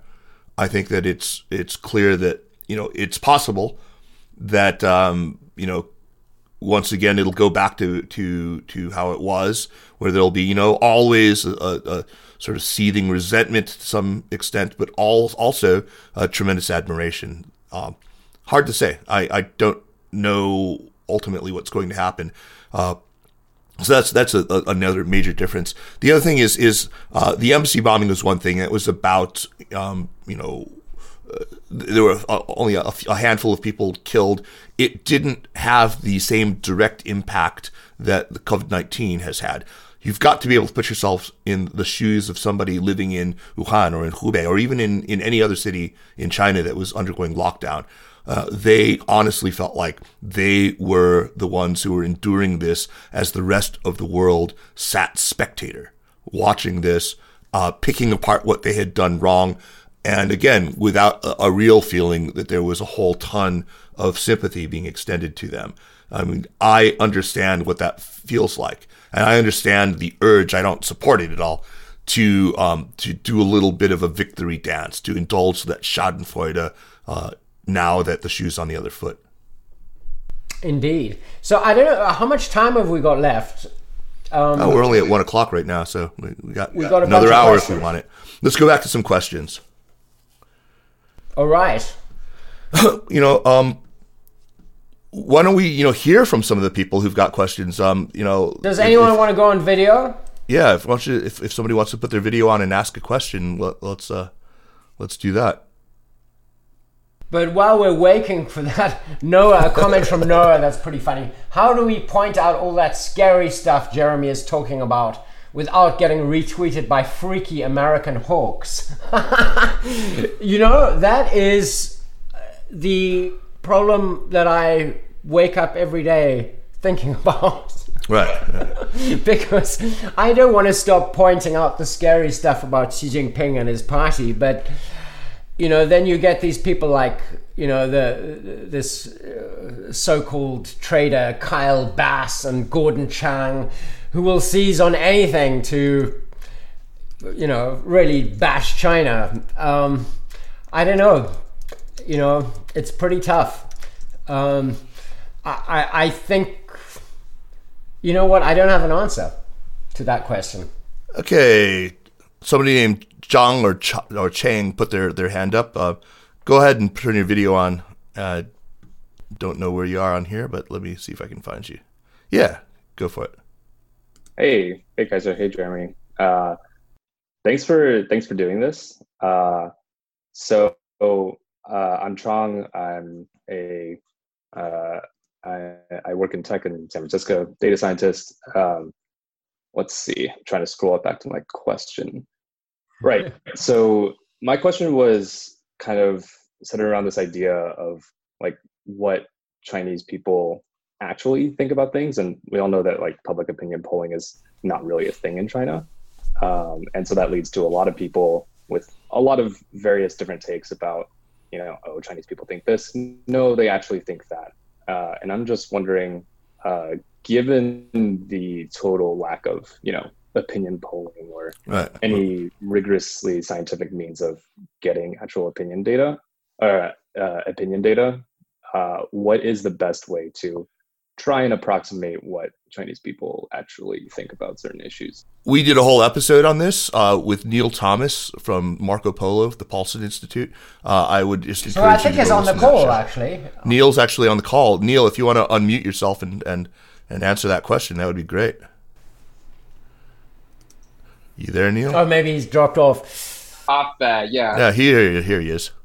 Yeah, I think the answer is that, um, yeah, there is a lot of opinion polling that's happened in China, and there's a pretty ro- robust debate that's actually been getting much more robust over the last uh, few months, actually, in academia about the reliability of various polls. But um, I think there's enough consistency in some of those results that you can get some reasonably reliable general um, thoughts, and you know there is a relatively strong degree of support for many of the policies, particularly on the domestic front. And you know Jessica Chen Weiss and others have done great stuff on nationalism and foreign policy front. So there is some research out there, and um, definitely look it up. A lot of it can be um, found, you know, publicly outside of the academic paywalls, and yeah, I listen to Sinica every week. yeah, no, it's it's a this is this is a question that again this is one of the big themes is I mean and this is one of the reasons why we, we did this show. It was a lot of course easier to do when we were in China but we always I always wanted to try sort to channel that voice. Um, I think that this is another one of the, the, the problems again a structural one with uh, media coverage of China is we hear an awful lot from people with quite extreme views. Uh, we hear in the op-ed pages the people who are invited to uh, to you know who are Chinese or ethnically Chinese uh, are either uh, dissidents, you know, pretty often very savage critics of the regime, or they are you know uh, just rank apologists, the like of Zhang Weiwei. Uh, we, those are the people that we see. Um, I think this this was put so well by Jude Blanchette when we were talking about this. He said we need to hear from the David Brooks of China. you know, somebody who is sort of an establishment moderate and who actually represents a pretty huge swath of what people really think. And this is, I think, uh, one of the, the big problems. Now, I would, if you're interested in sort of the intellectual ed- end of that, I would point to, uh, uh, to a, a uh, website called, oh my God, why am I spacing the name of it? Um, translating the China Dream, I think it's called, or no, that that's maybe the subtitle of it. Um, oh my God, I, I, I am I'll, I'll, I'll senior, uh, another senior moment. Oh dear, I'm You're having another senior moment. I I haven't had coffee this morning. I'm just drinking, you know, weak tea here. So yeah, this, this is why. not good. Mm. But anyway, it's um, it, it's a fantastic yeah. Reading the China Dream. There we go. Thank you, thank you, thank you very much some somebody leapt to my my my my rescue there. Reading the China Dream, I, I highly recommend uh, checking out that site. That gives you a really great overview of what you know prominent but sort of more mainstream intellectuals in China are actually thinking about political issues. All right, who's got anyone else want to put their hand up? Sure. Okay, Rohir, our good friend Rohir, jump on. Well, first of all, congratulations. Uh, you're still my favorite uh, China podcast, and I think for a lot of people, and you know, up uh, here's to another ten years. Thank you. But um, uh oh, there's a there, there's a quote from. So, uh, you can stop there now. Can't hear you. I'm sorry. We're gonna have to. Okay, go ahead. What I want to ask, there's a quote from uh, the Belgian sinologist Simon Leys that has always stuck with me, which is that as a Westerner, to write about oneself is to look at oneself in a mirror. Um, and it seems that maybe there's a role here as well in terms of the anti China debate, where I'm wondering to what extent a lot of the vociferousness that we see aimed at China stems from either an inability or an unwillingness uh, to recognize the extent to which we as Westerners or our governments have been, or, or businesses have been complicit in the situation that has been generated, um, or that we are unable to reflect on, you know, um, the issues in our own systems. And so, to what extent, if we are discussing these questions about how to tell China stories better, um, or to better understand what China's on, do, does it actually require Western audiences to take a, look, a long, hard look at themselves and have to recognize that they might not be everything they're cracked up to be. No, I absolutely agree. I mean, this is you know part of what I was saying with this urging people to, to sort of study their own history is is one part of that. Oh, absolutely. I I, I couldn't have said it better. I, I mean, I, I think I would tend to kind of say that's sort of commie sympathizer bullshit, um, Roger. But I, I, am forced to reevaluate that in the face of COVID 19, where it is very, very clear that both in America and now also in Britain, where of all the people calling for reparations for COVID 19, the British, oh my gosh, open up that tap. The whole world is going to be after them. But, you know, the hypocrisy uh, is just stunning. Um, and the, the, the, the Trump and you know certain members of the Republican Party attempt to shift all the blame for this thing in the United States to China is completely absurd. So uh, you know my my my sort of gut instinct to your question is no, that's nonsense. But I'm forced to admit uh, in current times that you're right. Great. I'm I'm glad that, that something good has come of the COVID nineteen. um, there's a great question by Ch- from Chad to everyone. Um, to us, Jeremy and Kaiser. I remember being at a conference which both I think of you called the Duke UNC CLS uh, a few years ago on the topic of China's soft power. Are, are there any trends you've seen since then leading you to believe that Chinese film, music, or other popular media might finally, in the near future, begin making the kind of world worldwide splash that the same from South Korea and Japan have? If not, do you see soft power increasing via other means? Um, I think that was probably you. I don't remember giving that talk, uh, but I'm I'm happy to give my opinion on this, which probably lines up pretty well with yours, which is to say, no, it ain't gonna happen, and mostly because uh, soft power is not something that comes from the top down. It's not produced by the government. At most in South Korea, it's produced by these all powerful record companies. but um, no, besides that, I think it has to come in from the margins. It has to bubble up from, from the bottom. You know, the United States government did not create rock and roll, Coca Cola, or blue jeans, right? I mean, that's that's the short answer. And the more China talks about soft power, the, the more it erodes its own soft power in the world. Yeah, I, I would agree with that. Although I, I think we are, you know, COVID 19 again is an interesting, um, you know, game changer in a way. Uh, it's still not clear uh, how China's international image will alter after this thing.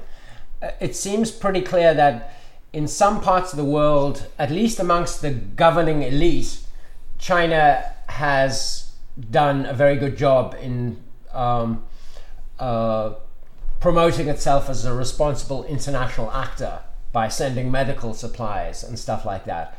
But at the same time, you have, uh, you know, as I said earlier, everywhere from India to Nigeria, people blaming China. So I don't know if it's going to work. Um, but as you know, in terms of films, movies, music, no, it's not going to happen. No, they've gotten worse, I think, um, and not better. And I think that we've seen a kind of divergence in taste. Um, there's sort of aesthetic, you know, divergence right now between, let's say, film, you know, Chinese film audiences and and American film audiences. And uh, we did a, a, podcast recently with Janet Yang and Michael Berry, uh, in which we talked uh, about that that phenomenon.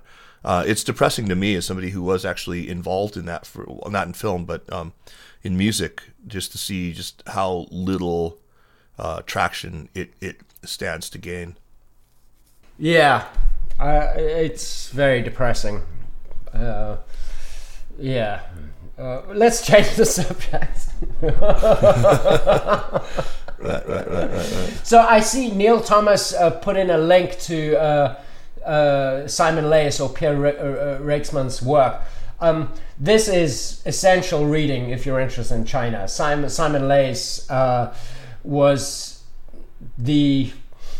I, I mean, I, I think the how to put it. I mean, he he he is the Western sinologist who first got the People's Republic of China a long time ago, and in an environment. uh, An interesting thing about him, he he started writing critically about the Cultural Revolution at a time when European leftists, which uh, had taken over the academy, you know, the French Maoists were still in their prime, and people thought the Cultural Revolution was wonderful. And he was writing very critically about it and got a lot of trouble for it, but very, very clear, clear thinking. Um, speaking of how to understand uh, Chinese people, you know, uh, what do we know about what they really think? W- one of the interesting things he said, I think, was like, um, imagine if, if you're an ichthyologist, you know, somebody who studies fish, and suddenly the fish learn to talk. Excuse me. and we are now, uh, he was comparing this to, you know, what will happen when Chinese people start being able to explain themselves to the outside world. And we are now in an era when, when you know, the Chinese fish are talking. Chinese people are explaining themselves to the outside world. And it, it's a very, very different um, information environment from the 70s and 80s when it was, you know, mostly like middle-aged white dudes explaining China to the rest of the world. Um, that's no longer the case, uh, which makes me also think, in terms of understanding what Chinese people think. I, there's a great crew of young Chinese journalists writing in English, um, and uh, what's the collective called? Chinese Storytellers, where Yeah, they yeah. send an email every couple of weeks um, ra- summarizing basically what has been published in English by Chinese born journalists. And uh, I think that's uh, another good way of, you know, trying to get a little more accurate picture of what's going on in people's heads. Yeah, yeah, yeah. Uh, you know, Sim- Simon Leys is terrific, and, and I think that everyone who aspires to be a China watcher should be familiar with his work. But um, it's of a time, and I am not somebody who believes that there is perfect continuity between the Chinese Communist Party of Mao and that from Deng onward, or even between the Chinese Communists of of the Deng and Jiang years and the, the CCP under Xi. Um, you know, a lot has obviously changed, and so I, I would caution people not to uh, to take too to heart some of the more sort of uh, temporally contingent um, observations that Simon Leys makes. Yeah, I would probably disagree with you there and say that he's identified some of the real problems with the Communist Party that haven't gone away, but we can differ. Yeah, we can absolutely. um, So know, here's one a of the- question from our own Jesse. Working with someone for 10 years is not easy. What are the things you disagree on? Everything. Yeah, yeah. We don't we don't have a ton of agreement. Uh, there's a lot. Uh, there's a lot we differ on. I think. Um, We, we both like alcohol. I guess we agree on that. uh, I mean, some one knows more than the other, maybe, but uh, no, no. We, we we I think that that part of why this show has been uh, fun to do and why it's worked and why I'm so glad that Jeremy's on more of the shows now. I mean, uh, he has had. Let's let's just be very clear. He, uh, as editor in chief of SupChina, had a lot of work to do that did not allow him to travel with me all the time. Did not allow him to to um, to be involved in preparing uh, and recording and uh, getting involved in the podcast. And uh, it's really good now that he's sort of more back in, in the mix because I think one of the valuable things uh, was having the two of us often in tension and uh, and not agreeing on, on a lot of these things. Uh, I think uh, too, you know, having it too dominated by one perspective is not, not good for the show. I think we have a question from Grace for video, hopefully. Oh, great. Grace, are you there? Take it away, Grace. Hi, thank you so much. Um, I'm Grace. I'm a freshman at Georgetown University. And one of the questions I had was um, to what extent can increasing tensions over the past few years be attributed to failures in diplomacy? And then, kind of going forward, what factors think will contribute most to fostering like truly effective dialogue between the two countries? Yeah, um, of course it could be attributed to diplomacy because there is no diplomacy. There hasn't been uh, anything that you could call real diplomacy. Um, foreign policy, yes, but diplomacy, no diplomacy is uh, you know a, a, gentle art of compromise and conversation. It it it uh, is has been signally absent in the Trump administration, and not just with respect to China. Um, I think the whole uh, foreign policy approach of the Trump administration, and he's made no secret of this, is anti-diplomatic. So uh, yeah, I, I, mean, I absolutely think that's a huge factor in this um, as to what we can do going forward. Again, I mean, I'll, I'll come back to this. Let, us let's, let's put the right guy in the White House. Um, I mean, that that will be an important start. Uh, but also, I think, I, I think you know, the people on the other side, the people who insist on framing everything through the lens of national security, the people who, uh, who, you know, truly do demonize China. I mean, I'm not exaggerating here. The people who are unapologetic xenophobes, they are louder. They know how to use that activating emotion. They know how to get out there on social media and, you know, bring along with them people, for example, uh, who, for unrelated reasons, uh, have their beefs with the Chinese Communist Party and uh, are willing to amplify their voices and give them the, some sort of imprimatur of somebody with a Chinese surname and writing in Chinese characters and then, you know, hashtagging all their posts China Nazi or whatever. Uh, these people need to be countered. I mean, those of us who are um, more in the central center, and I would even include Jeremy in that, uh, need to get out there and, and counter it. I mean, you know, Jeremy says he wakes up every morning and thinks about how, you know, the very valid criticisms he so often makes about the party uh, are being, you know, used for the other side. And I, I, think that, you know, it's great that he's, he's thinking about that and uh, would encourage everyone to, you know, to try to move the conversation back to you know to a sensible one that talks about what realistic guardrails that do, that's clear eyed that looks at China and doesn't see you know rainbows and unicorns, but you know understands that there are very very serious problems. There are very very serious issues that we have and we will always have with with the People's Republic of China, but that uh, understands that co- cooperation is is deadly necessary right now. Uh, which brings us to a question Audrey just uh, posted. Do you believe that everyday people to people diplomacy, China US, could exist or the barricades too large? uh, maybe we can even extend this, I, I, I think, beyond the US because I, I think Europe is, uh, many countries in Europe are starting to um, resemble the United States in the sense of there's a growing public suspicion of, of the People's Republic. Um, and I, I think people to people exchanges are vital. Um, it's only when things become human, when it's your friends and relatives or business contacts involved, that you can start to see beyond the nasty headlines. So I don't think the barricades are too large for, for people to people diplomacy, but it's much, much more difficult than it ever was.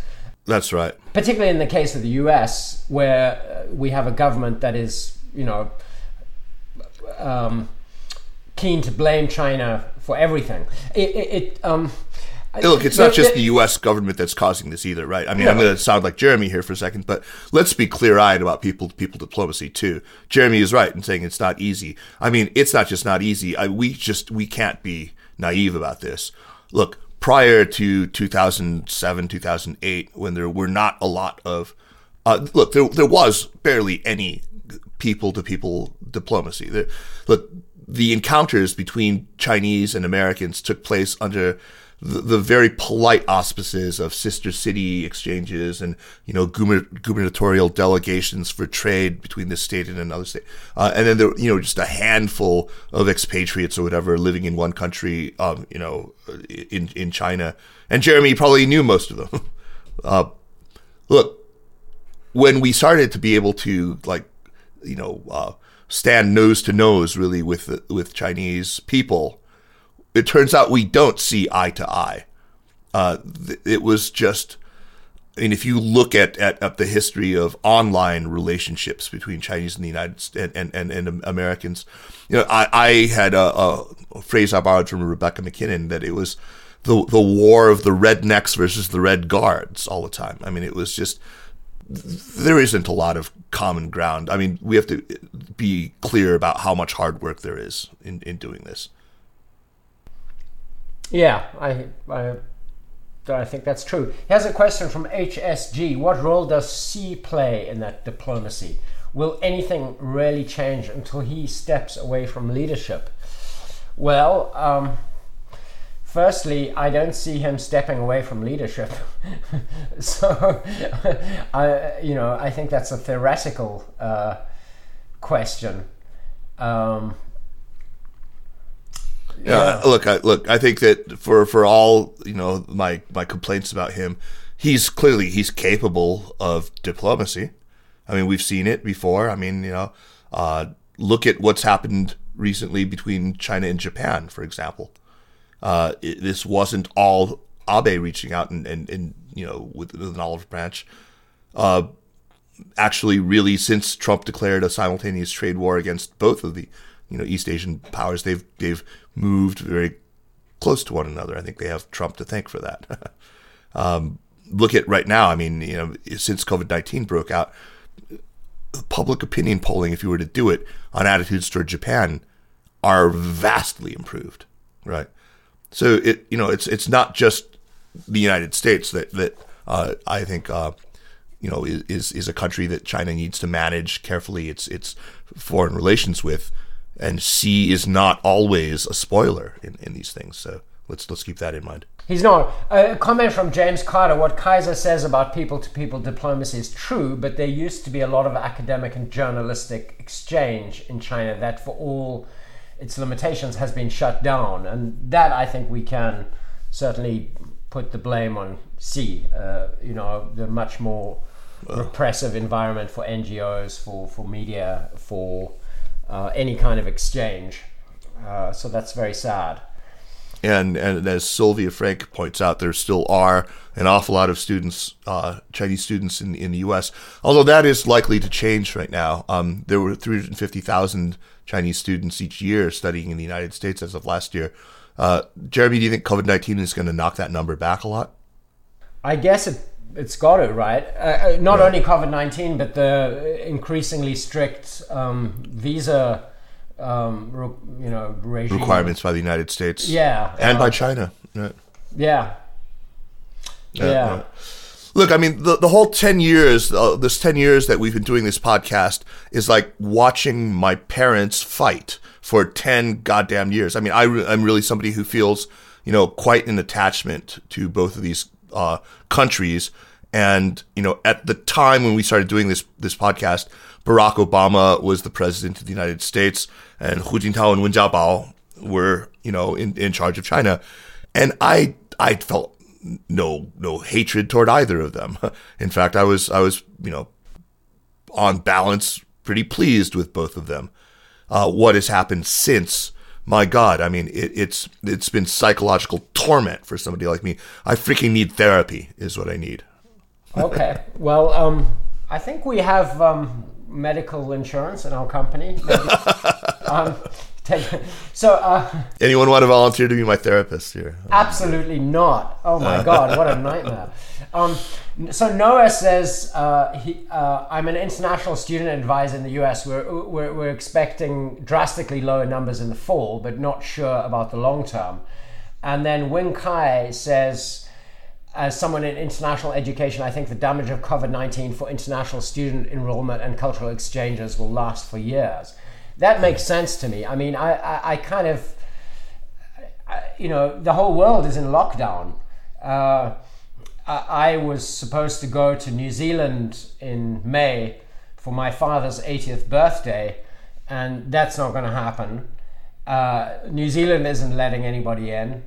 Um, you know, I, I, I think everybody's plans are being disrupted, and uh, I mean, it's not just international students, travel, everything. I mean, I think this is going to last a long, long time. I don't think we should kid ourselves that anything is going to kick back to normal anytime soon. Right. We've got a question about China's role in in the environment. Uh, uh, first, I would go ahead and point people to two podcasts that we've done recently. One with Alex Wang at UCLA, and another that just went up yesterday. Uh, that is on the 9th of April uh, with Barbara Finamore, uh, who was at the Natural Resources Defense, who still is at the Natural Resources Defense Council. And we talked about a book that she had written called "Will China Save the Planet?"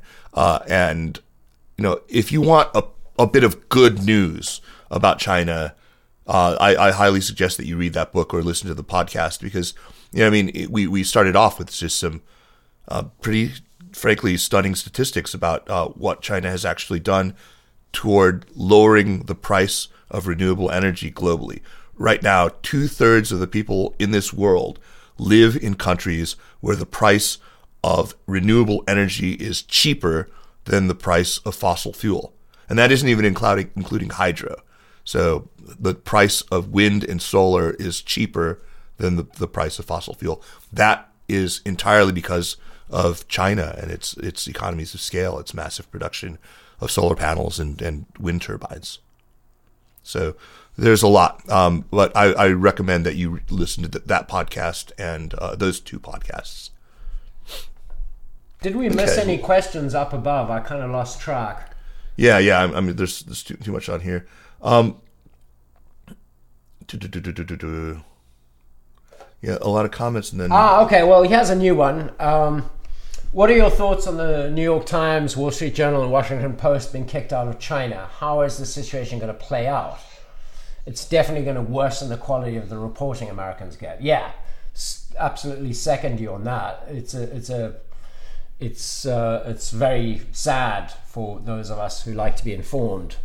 Um, not just Americans, but the whole world, because uh, for better or worse, the big American newspapers have the biggest had the biggest bureaus in China and were doing uh, a lot of the you know solid groundwork that's necessary for understanding the country.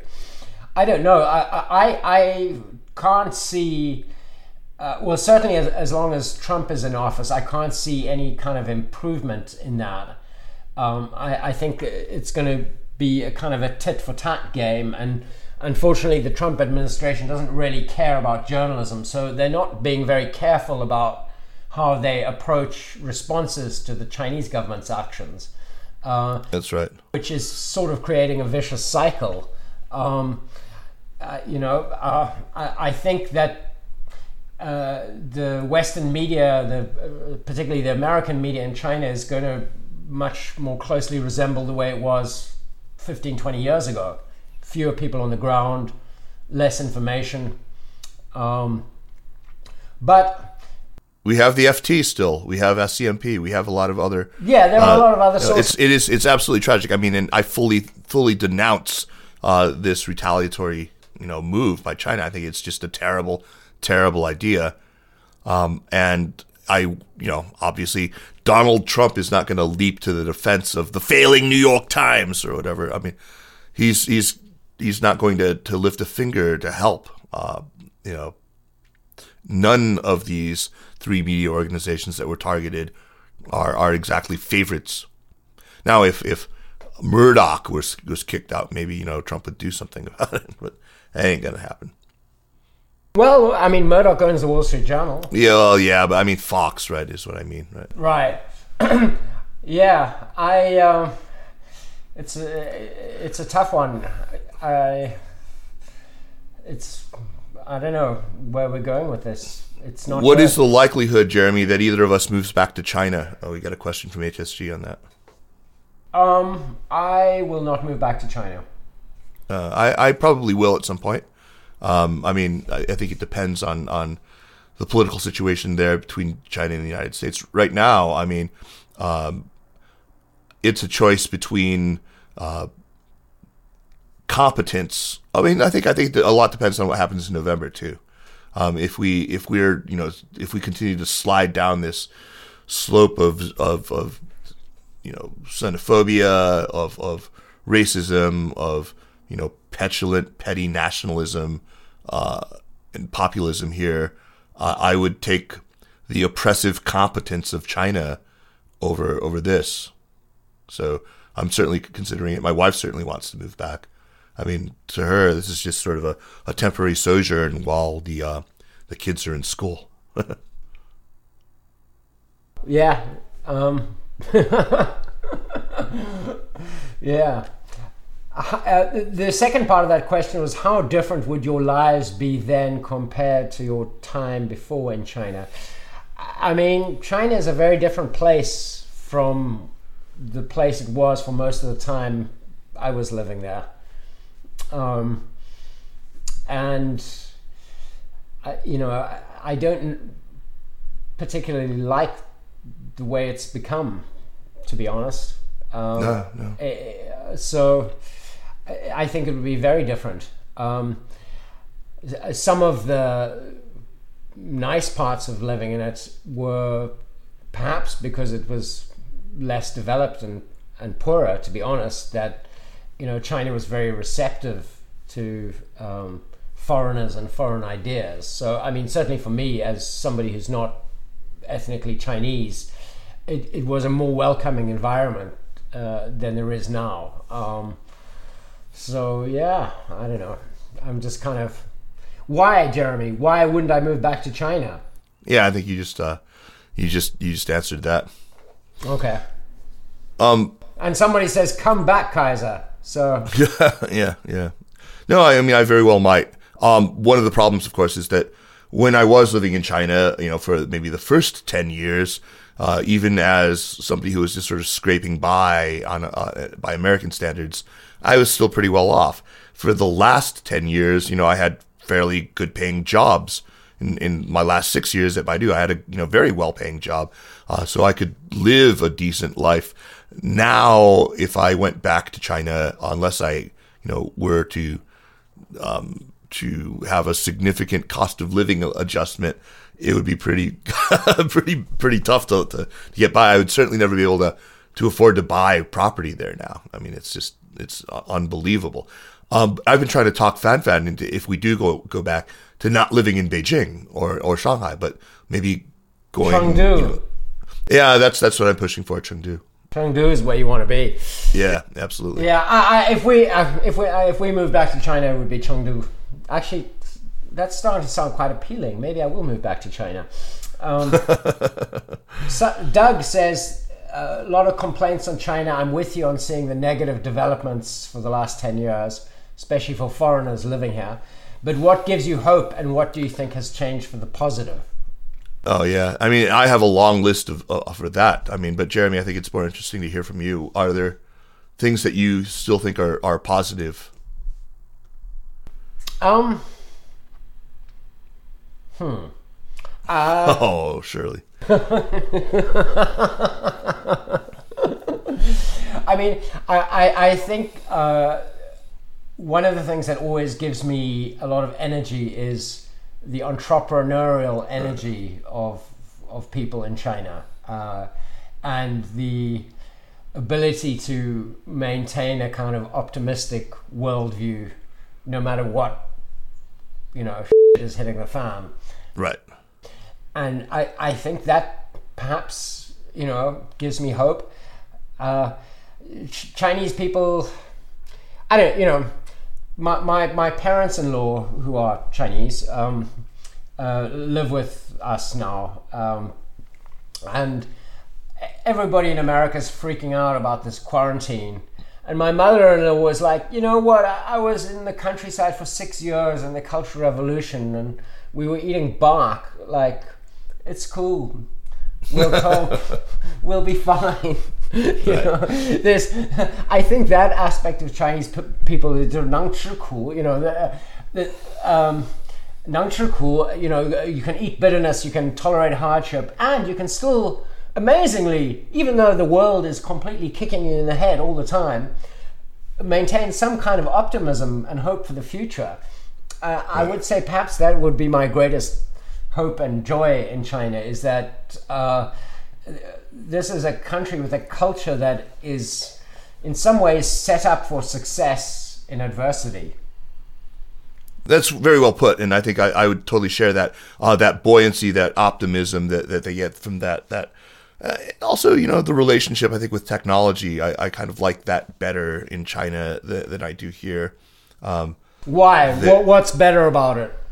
Well, I, I, think that there's sort of this still unembarrassed embrace of the idea of technologically driven better futures. I think that uh, they put their money where their mouth is on this. That there are a lot of people who uh, you know go to work every day believing that they're going to um, to solve real world problems and, and we've seen that happening in, in China over the last you know 20 years it's it's been phenomenal um, and you know this is directly related to what you, said about the culture of entrepreneurship um, I also I think that that there's a um, the lack of partisan rancor would be at least for a little while, really welcome. I mean, just just the. Oh no! I, I give me the partisan rancor anytime over the see, propaganda. See, I don't know. I mean, maybe you're not into it, thing, but I, I feel like China has sort of an admirable asabiya. Uh, China has like this this still this sort of um, connectedness to uh, a, a sense of national purpose which uh, I sometimes find refreshing. And uh, what comes with that are some of the you know it comes up tied to a lot of things that you just you talked about this you know ability to eat bitterness. People are not a bunch of whingers, right? You don't just there isn't as much just yeah, America is a very whingy country. I have to agree with that. Now, now that right. I've lived here for a few years, it's people whinge about nonsense Look, I, all of the I, time. I take mental health issues seriously, and I was just talking about getting therapy for my, you know, superpower conflict um, dilemma. But I, I think that you know, I don't encounter people in China who are constantly talking about, you know, uh, depression or anxiety. Uh, it's it's a, a, very different kind. Of, people are made of maybe a, a different sterner stuff, and sometimes I do miss that. So here's a question or a comment from Shelos. Two weird leaders, Xi and Trump, are leading the biggest two powers of the world. Low income white workers got Trump elected, and Trump blames China for taking work from those white lower classes as a result of globalization. This is a global trend. I get it.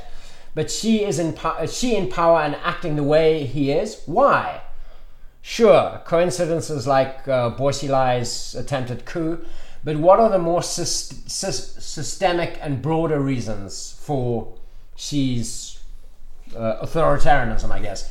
Plus, even if we get rid of Xi and Trump, are we looking to go back to the old ways, or are there some new directions? What new no, directions? First of all, to answer the last part of that, no, there's no going back, right? Uh, the best we can do is sort of scramble what's left of Humpty Dumpty into a different kind of an omelet or something. Right? That that that ship has sailed. It's not going to be restored to what it was like. I think I maybe clung to a hope that it might you know go back to pre two thousand eight for a brief moment there, but I, I'm, I've disabused myself of of that. I think, um, but the question that you're at, at, is at the heart of this is something that has centrally preoccupied me for the whole last 10 years since we've been doing this is why did the illiberal turn happen? And it's not just Xi, as Jeremy rightly pointed out. This happened, you know, he recognized this in 2008, 2009. I think some people would go even earlier and look at, you know, the crackdown on um, on rights defenders in 2006 and, and say that, that it, it began even earlier. Yeah, 2006 was the year of Wenming Banwang, you know, the the first like real internet cleanup campaign. Sure, sure. So um, so what brought this about? Um, I, so I would take the real. I, I really think that it happened, you know, around the time of the of the crisis.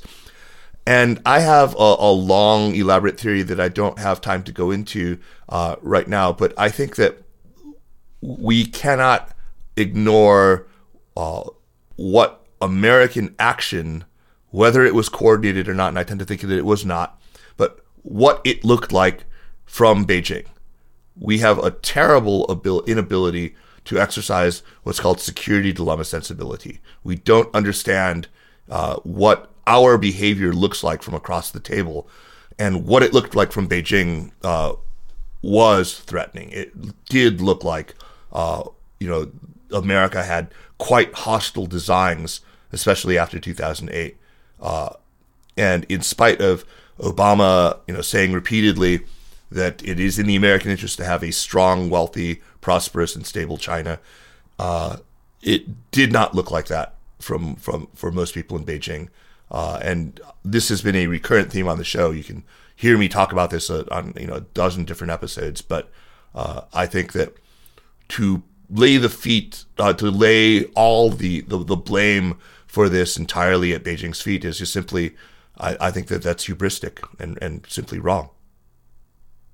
Yeah, I mean, I, I think I disagree with you about the extent of that, but fair enough. So, um, HSG, any chance of bringing back the Danwei Hard Hat Show talking to folks yeah! in Tennessee about China?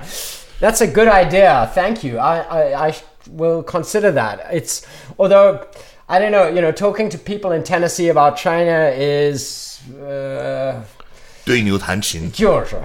Anyway, um, can either of you think of anything positive to say about the future of the U.S.-China relationship? Yeah, absolutely. I think that um, I think there's a, a, very plausible scenario in which we hit bottom. We look right now. We've had a preview into what the decoupling that so many people people are clamoring for will actually look like. And what does it look like? It looks like a precipitous economic decline. It looks like disruption in our uh, in in our uh, supply chains that that damages uncountable numbers of industries in the United States. So we might get what we we wished for, and then realize that that's not sustainable. And so I think that that we might hit bottom and, and begin the, the, the road to recovery. Yeah. So, Roger, where how's Sufei these days? Sufei is in LA, uh, in Los Angeles. Um, yeah, three, Smacker. Two kids, three if kids. we could, if we could find Smacker again, that would be a, really great show. Huh? Can you say anything about the new left in China? Uh, is Jude Blanchette still on the call?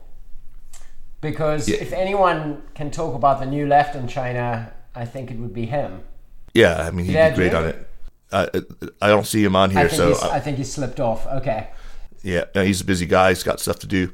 Uh, uh, look, I can talk a little bit about the new left. I mean, it's it's it's not an easy. Uh, and person to person diplomacy between leftists, uh, Audrey. I'm not sure if you mean internationally. Uh, yeah, that I don't know anything about.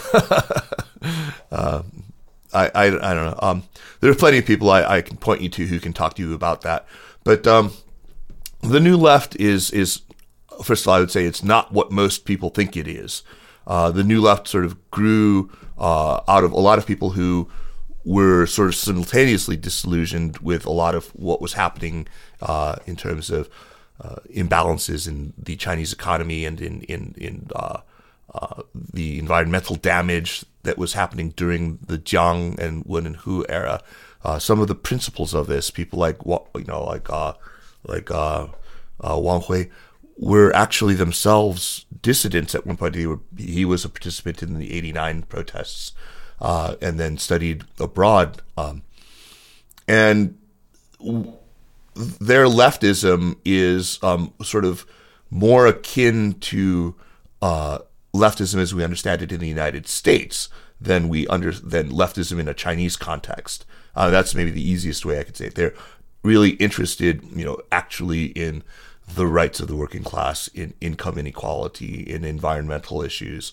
Uh, their critique is not so much of the statist pieces of uh, part of, of, of China, which they're often quite supportive of, but of the neoliberal uh, aspects of China in the Reform era. Uh, that that's probably a pretty succinct explanation of their ideology. Yeah, they're great. I mean, again, uh, reading the China Dream has a lot on them. uh, and you can read that. I would also point you to the works by Mark Leonard from the European Council on Foreign Relations, who's written quite a bit about uh, China's new left. All right. Have Should we get to recommendations, Jeremy? Should we move to recommendations? Uh, okay. Um, Let me first say thank you, Jeremy, for 10 years of a fabulous partnership, man. I mean, I, yeah. I, thank I've you. just, uh, I've really enjoyed this. And, um, you know, somebody was asking, Jesse was asking earlier about working with you and whether that's been hard. I gotta say, you I'm know, sure of it's course, been very hard. Nobody who works with me finds it easy. nothing's easy, but, uh, but, you know, Jeremy, you're one of my best friends and I've always, you know, loved and, and respected everything, uh, that, that you've done. And I, I, it's just been a total joy working with you 10 years. Likewise, here's the 10 more. likewise. Thank you. Here's the 10 more. So my recommendation then is uh, an interview on NPR, which with Terry Gross, who I don't usually like very much actually as an interviewer, uh, but uh, it's with Stephen King, the novelist, and it's called "Stephen King is sorry you feel like you're stuck in a Stephen King novel," uh, and it's basically his take on you know the times we're living in and other stuff, and it's. Uh, uh, about 40 minutes long. Uh, it's on the NPR website. That's a great recommendation. Uh, we'll check it out. Um, I'm going to recommend two essays, very different, but both about COVID 19. Uh, one is in, in the New York Review of Books. It's uh, by a literature professor at Fairfield University in Connecticut. Um, the essay is called Fearing for My Mother in Wuhan Facing a New Sinophobia in the U.S. And it really touched me. I, uh, her name is Xiao. You know what? I, I've suddenly spaced her name. Xiao. I wa- almost said Xiao Li Jian, but that's not right. Zhao Ji- Ji Ji Wei, I think. Ji Ji Ji Wei. yeah, Ji Ji Wei. it's- right. Xiao Ji Wei. I I don't don't know know the the tones tones. yeah. Uh, but her, it's probably Xiao. Um, and uh, the essay is just great. It's it's personal, uh, very deeply personal about you know her mother who is in the lockdown city of Wuhan, and about the experience of being you know in a Chinese person in America as uh, the ravages of COVID nineteen uh, approach American shores, and uh, uh, that response. And it was just it, it it's so familiar to me. Uh, even though I had no you know mother living in lockdown in in, in China, uh, it, it's just fantastic. I highly recommend it to absolutely everyone. Uh, the other is an essay by Adam Tooze, uh, who is one of the people I think who understands the global economy best and writes about it most lucidly. Um, it's I, I just can't recommend it more highly. It's in the London Review of. Uh, I'm sorry. Yeah, right. It's in the London Review of Books, and I think that it's probably the clearest explanation of how the economic uh, situations have been impacted by COVID 19 in the three centers of production, of finance, of, of, of economic power uh, that is, the, the United States, China, and the Eurozone. Each of them have their own particular pathologies. Each of them have their own, you know, sort of comorbidities, right? That, that left them susceptible in, in their own way. But um, he ends up basically saying that, you know, given that choice between trying to sort of stave off the pain and extend it uh, and wait it out, or taking all the pain up front, as China did, the obviously better choice was to take the pain up front to, uh, you know, in in the most draconian fashion to to squash the disease and then uh, build the economy back to take the economic pain up front. Uh, it's just a very compelling article. It's uh, around 4,500 words long. Take you half an hour to read, but uh, you'll not spend a better half an hour uh, if you really want to educate yourself on the economic impact of this. Sorry. David Moser just commented in the chat. My wife just saw Jeremy on the screen with the Oval Office backdrop and said, Oh, have the terrorists taken over the White House? Oh man, that's funny. That's funny. Um, All right, just uh, man. one more Congrats. recommendation before we go. Like on the theme of like you know being in China, being in the U.S. and watching China, we, we published a, a, a short piece by um, a gentleman named Yang Zeyi or Zeyi Yang. My family survived the lockdown in Wuhan. Now it's my turn in New York, which is also Right. a, a pretty good read on SupChina. It's on the homepage right now. All right. Hey, um, thank you for not speaking French too much on, on this. You've, you've kept I don't think I swore once. Uh, a couple of times. Okay. of times. Anyway, uh, congrats, man. We made it. 10 years. Yeah, we did. Right. What is that? A paper anniversary or It's the Twitter anniversary. Twitter Uh, anniversary? th- thanks, thanks everyone for joining us on Zoom, and thank you all listeners for tuning in.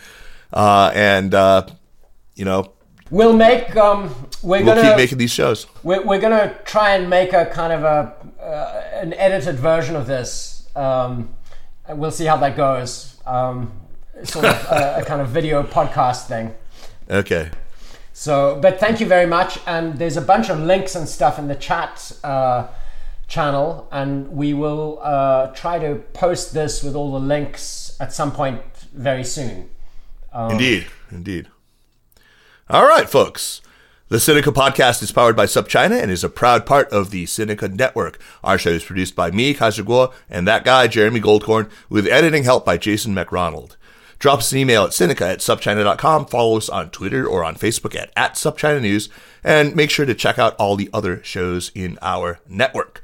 Thank you for listening. Everyone stay safe, wash your hands, don't touch your face, and we will see you next week. And if you hated what we did today, please email me and tell me what you hated. Yeah, don't don't don't email me. I'm more thin-skinned than Jeremy the rhinoceros. so. All right, folks. Adios. Adios.